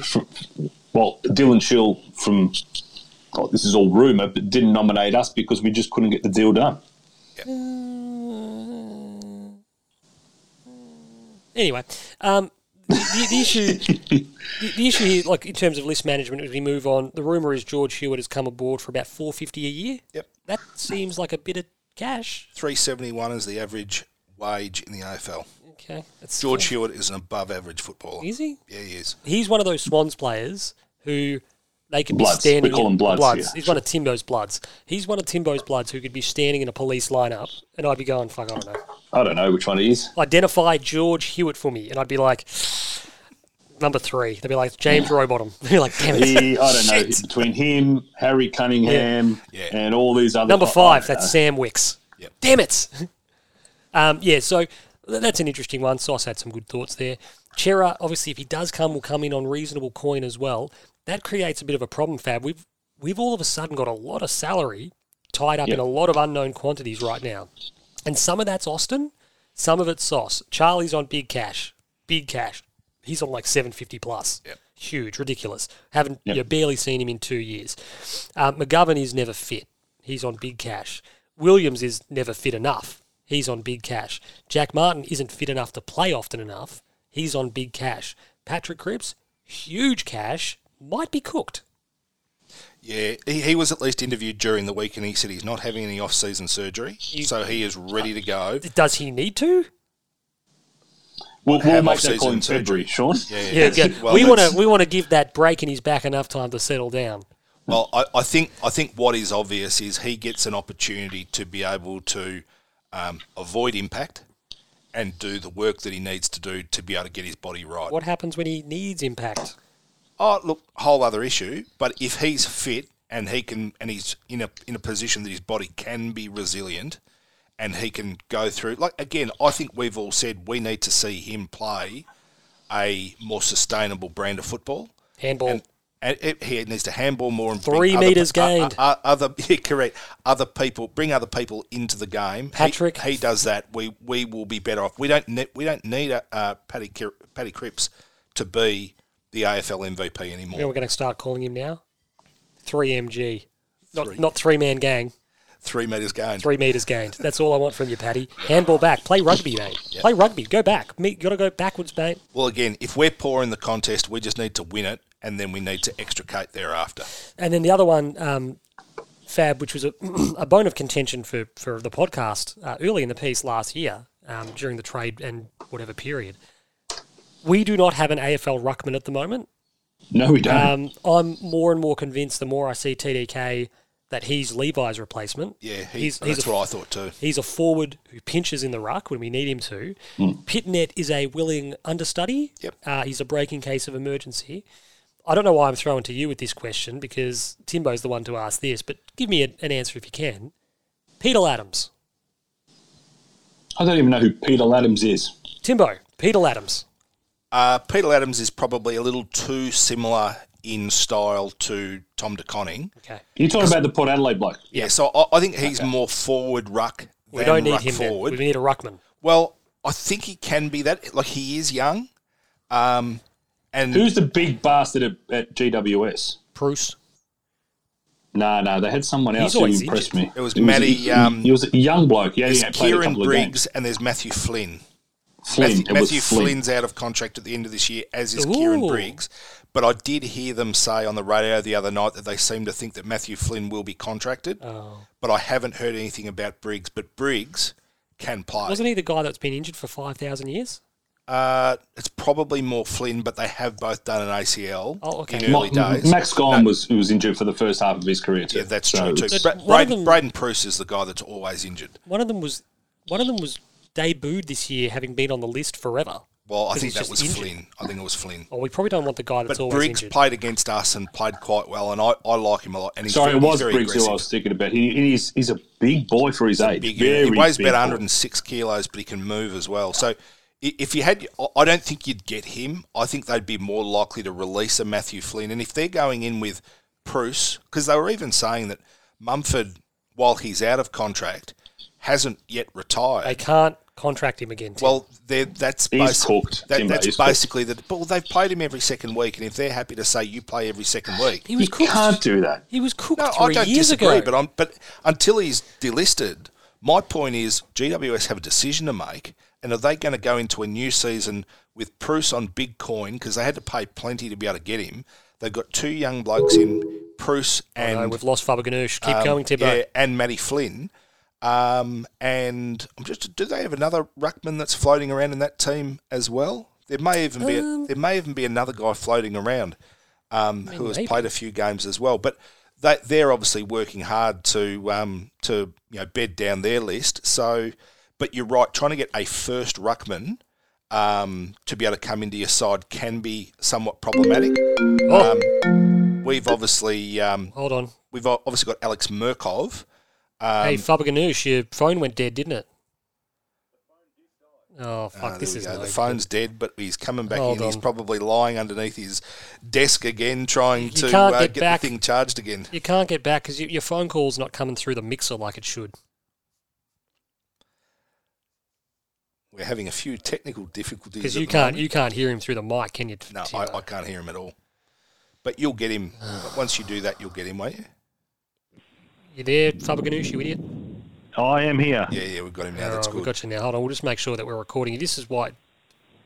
What's his name? What's what's Fabian's name? He, he always he never charges his phone like Oh. at any point. He's an idiot. Um, but as far as ruckman go, I know Port's got Sam Hayes, who was an Eastern Rangers boy, who was another guy that had done an ACL early in his career and ended up being a later draftee. Um, and then I think over in West Coast, there's a guy by the name of Bailey Williams who's been in the system now for about four or five years, who has been showing a little bit in the background. They've obviously got Oscar Allen that can be a, a backup ruckman to Nick Nat, but he's obviously not going to be playing forever. So, you know, a lot of footy clubs like to try and poach that 22, 23 year old ruckman that's been in the system for four, five, six years.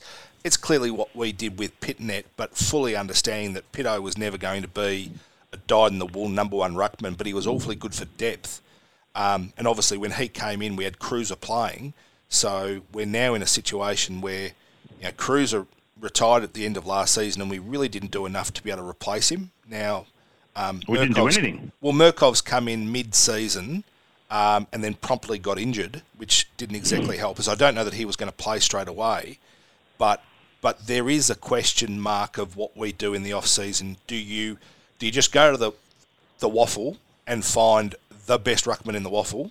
Do you go to the sandful and find the best ruckman in the waffle? And it doesn't matter whether they're 26, 27, 28 years of age, or if they happen to be 20 and have upside, because you're going to be able to draft that guy and be able to get them. Mm-hmm. If you're trading to from another team to be able to get somebody who's ready to go, you'll be paying at least somewhere between 25 and 35 because that's it's kind of what you know. Robbie Warnock went for 20 odd.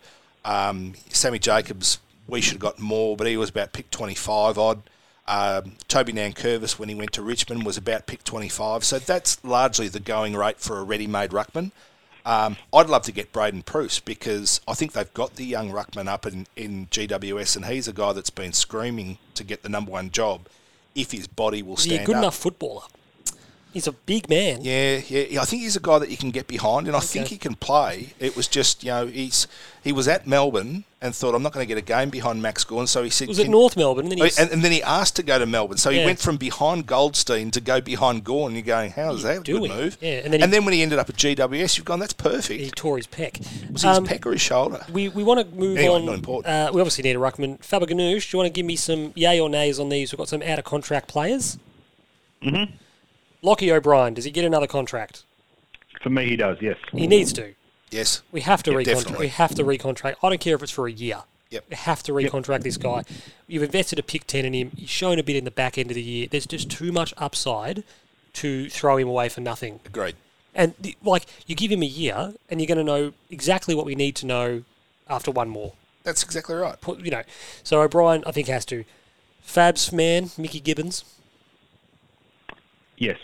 Oh Jesus Christ, Timbo. Well, it We depends on lost, how he's lost, gone. we Having, lost Eddie Betts. Who, who have we got? He's not small playing forward? small forward, mate. He's not playing small forward. Get it out of your thick melon. we, we've got You Owies, asked me Honey, the and question. I said yes. If you don't but- want him, if you don't want him, say no. This is the bloody best 22 debate all again over again when you've got Mickey Gibbons in a forward pocket. He's not a forward pocket's asshole. How has he re- rehabilitated, ripping his hamstring off the bone, at his age? If we're not prepared to be playing him in the midfield, he's not getting another contract. And if he is, he's back on the rookie list. You know what? I, I I have no problem. My attitude And dominating the VFL. That's Probably. it, mate. I've got no problem with us listing guys who are break in case of emergency, to use that phrase again. But worst case scenario, really good VFL players who play in the twos because you need those guys every week in the twos, doing what we need to do, teaching the kids, etc. That's a role on the list. Yep. You know, and if, if you've got a guy like Gibbons, you go, mate, there's worse jobs you could be doing than being a professional footballer who plays VFL. Gibbons isn't getting a game ahead of Stocker in the midfield, or Matthew Kennedy in the midfield, or Paddy Dow in the midfield. So if he's on the list, as you say, he's playing twos footy. Matthew Cottrell, Faber Ganoush.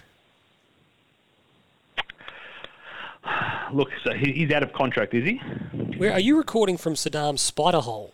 Where are you? I'm, I'm on the phone, Sean. Where? In where I am. Okay, you're being cagey. We know you're in your office at work at Corporate One in Preston. You in the dunny? He's on the first I'm floor. not in the dunny. I'm at, I, I, I'm at my, I'm at my desk. Where you are under, you? under the desk? Where are you, Elvis? Tell us where you are. Are you are Um, you Graceland. recon- are you recontracting Matt Cottrell? No. Okay, Tim. Uh, I think he's a guy that'll find himself. Is he on the rookie list now? Oh, I've got no idea. No, look, I, I think he's ideal for a rookie list because Okay. if we need a midfield that needs to be able to run, to be able to put pressure on, he brings that. Um, but again, I think there's a roll call of players that you're wanting to prioritise ahead of him. There's there's guys that we need not just in our system, but we need them to be Thriving, yeah ahead of him. correct. Uh, Josh Honey, Faber Ganoush. Oh, definitely, definitely re-signing him. Undoubtedly, I thought he was one of our shining lights out of a very disappointing season. He just looks Love like the a, energy he brings. He looks like a footballer. His last month of footy was dynamic. He moves well. He kicks the ball well. Yep. I like him. I like him. Uh, Matt Owies. Yep. Hmm. Well, if you get rid of Gibbo, then you have to keep him. So Have you had a fall, Fab, since you, you since your fa- FaceTime dropped out? You're like Michael Gibbons. You, you've got it in your head. He's a small forward for some reason. You're like absolutely, he can play small forward absolutely, pushing through the midfield. absolutely give him another five. And you're like, okay, that seems a bit overs. And then Matt Owies, who's played small forward better than Gibbons ever did, you're like, hmm, maybe I don't know. I think Gibbo had. I think Gibbo was better than you're giving him credit for. Tim, Yeah, he has also come off ripping his hamstring off the bone. So I, I reiterate, I don't I don't know what we can lock in with confidence. And I think he came to the club as a 24 year old, which would mean that he's probably 27 now. Um, I'm just thinking, is is Michael Gibbons, as much as we like him and he's played some really good footy, is Michael Gibbs ma- Gibbons making us better? And it's a great. He's a great. Look, he is a great story. Yes. And and you, you can you can acknowledge that the story of Michael Gibbons is phenomenal. Two time Liston medalist. I think he won a flag at Willie. I think. I think he might have, yeah. Um, but they're Willie are always perennially there or thereabouts. So and, and he was their best player, and he was a premier player in the VFL, and he's played forty seven odd games of footy. Outstanding. What a what a outstanding achievement for him. Like fantastic. But don't let that colour that Matt Owies is probably ahead of him. Yeah, and, and, and I think we found we found our team. The word isn't one paced, but talent wise, we were a bit middle band at times this year, a bit vanilla. I think there's an opportunity to move guys on that are not going to elevate and bring a few more kids in behind it, especially when you've got a coach that's starting a new regime. The fact that you can bring in a handful of kids that can come in under his um, game plan and style, and he can start with them afresh, I think would end up being a priority for Voss and for Nick Austin. There'd be egg on our face, Faberganoush, if uh, we're sitting here in 12 months' time, ready to play, of course, the grand final, and uh, Mickey Gibbons is the reigning Brownlow medalist. Michael Voss has come in, the Midas touch. Uh, Luke Parks, Oh, look, I, I was excited by Luke early early doors, but we have to keep him, I mate. We've got no key I- defensive I, no, depth. no, I'm saying I, I, I think it, for that reason, I think we do need to maintain. But um, I think he's still very much in the project player. Absolutely. He's a rookie listed player, recontracting, like keep, keeping him on as a year to year rookie is not a problem, but he, he won't find his way onto a senior list. Mr. T in uh, up Rocky Clubber Lang, hanging tough, staying hungry. That's um, Luke Parks' role. And then lastly, I think this would be a pretty unanimous call. Matt Kennedy. Undoubtedly. Keep him. Yeah, Matt Kennedy has to stay. And I think Will Yeah, Setterfield's his, out of sec- his contract second as half of the year was the, was the one shining light. Uh, and Will Setterfield, I think, is the other one. And you need to know what his groins are like. Has he Not has he, sold on Will Has he had a horrible season because his groins are dead set shot by osteitis pubis, and therefore, if he can do the work to be able to get beyond that and get back to his running previous running ability, do we have a perfectly good AFL footballer that we just have to make sure we play in his position? I've- and therefore, do you persist, or is he the sort of guy you do trade? I and and if you trade and he's doing a medical somewhere else, does he pass the medical? I've got a, I've got an idea for you boys. Yeah. We've got Will Setterfield, who's not pacey, doesn't have express pace, you know, at the best of times, a bit one paced. His groin's a shot. I've got a spot for him. I'm going to play him on the wing. exactly right. It was illogical. This is what we're dealing with. Uh, very good, gentlemen. Um, what about Oscar McDonald? Um, how's his back? Don't know. if his back's no good, then the answer's no. Yeah, yep. Um, and if his back's okay, again, I think he's a bit like a Luke Parks, a bit like a Michael Gibbons. They are almost Carlton reserves players, but at that level, they're probably pretty going to be pretty good value. How's Liam Jones' patella tendon? Well, who who knows? We, we had early reports that it was an ACL. You might remember. That wasn't a setup, You're by a the way, Fabian. Uh, yeah, we had early reports that he was done. Uh, Dunsky. Who What knows? about Jack Newnes? Did we talk Jack Newnes? No, he's done. Okay. He, he won't. He'll he'll be gone. I think. Yep. Okay.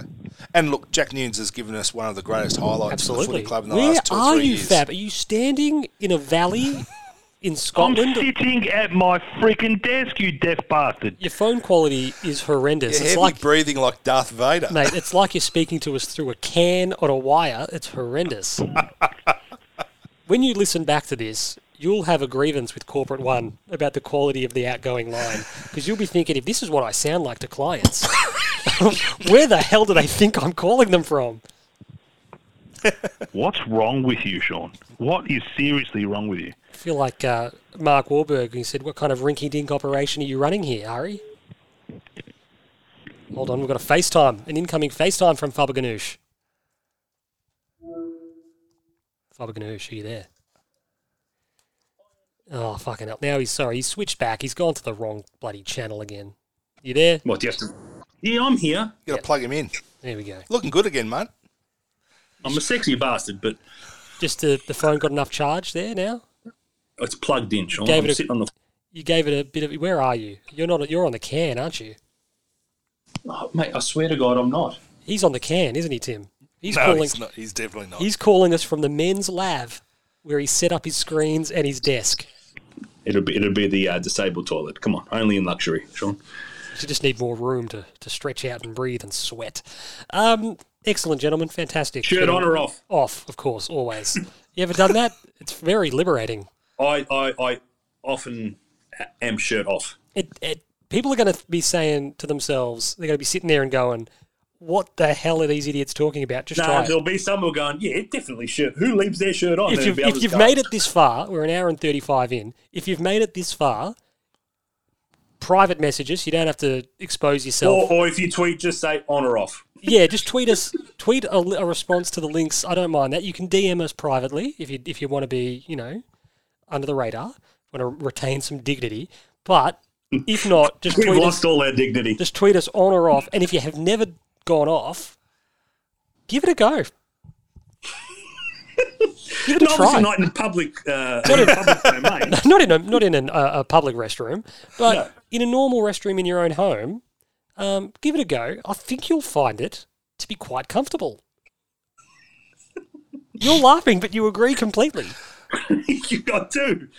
I do. It's like a very wi- still, you know- very still side bottom today, Sean. without wanting to um, without wanting to devolve too greatly. Um, what, yay or nay, yes or no on the on the flushable wet wipes? oh, yay. Massive yay! really Oh, like game changer. massive, massive yay! there are some people that talk up a bidet like it is one of the greatest experiences of, of your life, which actually sounds like you I'd maybe be- have some tendencies. My but it's a whole nonna, my nonna had a, a bidet I'd be open to it in her uh, in her in her bathroom. in her, never gar- in her, in her garden. in her garden. it was a It was, it was out. I don't know what it was doing out there, but people used it. Fun fact: This is once again we've gone off. We've really little off- gone off, off the deep track. end. I was. Uh, I gave a guy, uh, Stevie Joyer, the Joy Man, uh, a lift home the other day from work because his car was in the, uh, the shop, to use an American phrase. And he said he, he asked me, he goes, "Oh, whereabouts are you?" I, and I was. We were nowhere really near each other. But I said, "Oh, happy to. I'll give you a lift home, no issues." You know, it was only ten minutes down the road, sort of thing, no problems. So we went for a bit of a drive, and, and he lives near, um, oh, I've just got a blank on the near Eastland. Is it Maroondah Highway? Yeah, or Canterbury Road.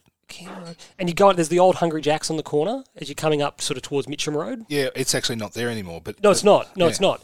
But anyway, so that he, is Canterbury Road. he lives in that little complex. um, Maroondah Highway, actually. Yeah, just sorry. just off that. He just lives in the little little sort of area off It's like that. Heatherdale. Yeah, and I, anyway, I drop him off, and he goes, "Just go straight up here, do a left, and it'll bring you back out onto Canterbury Road." And I said, "Perfect."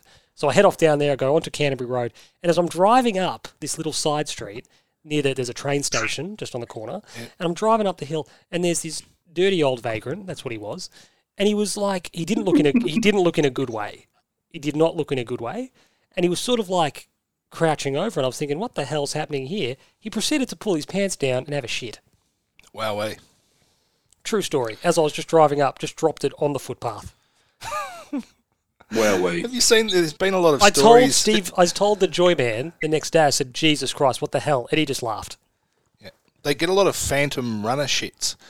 So people are running along, I needing think to they're, mate, I think they're just homeless people doing what this no, guy no, was these doing. are dead set like full, you know, I could say PPE, but but the full lycra gear and all that sort of stuff. Just three quarters of the way through, just same sort of thing, footpath shit, and just keep on running as if it never happened. So the takeaways here: take your shirt off the next time you have a poo. Get yourself a packet of flushable. Especially wet if you're wipes. doing it on the nature strip. Absolutely. just make sure it's as weird as ever, and then get yourself a, uh, some flushable wet Because wipes. this is weird enough. Uh, I think I'm going to wrap it up there, gentlemen. Thank you so much, Faber Ganoush. Is this it for the year? Um, we haven't done a season review. I don't know. Can we be bothered? I don't probably- want to review this season, to be honest. Wow. No, it's a player review. It's a like a, a player. What- what- like a dance number. Yeah, absolutely. Sh- shirts off. um, well, we don't draft till what November, almost December. November 24th, generally, Timbo, because it ruins my, uh, Of course, it does. Your anniversary. my anniversary. that's why they put it on that date. Kill every Well, year. well, let's see how. Look, let's do a, tr- a post-trade period review Are just we to be able to see where we ended up. categorically, categorically ruling out the player by player review. I'm happy to do that. I like that. And it's just, I think we did it last year where we give them a grade Yep.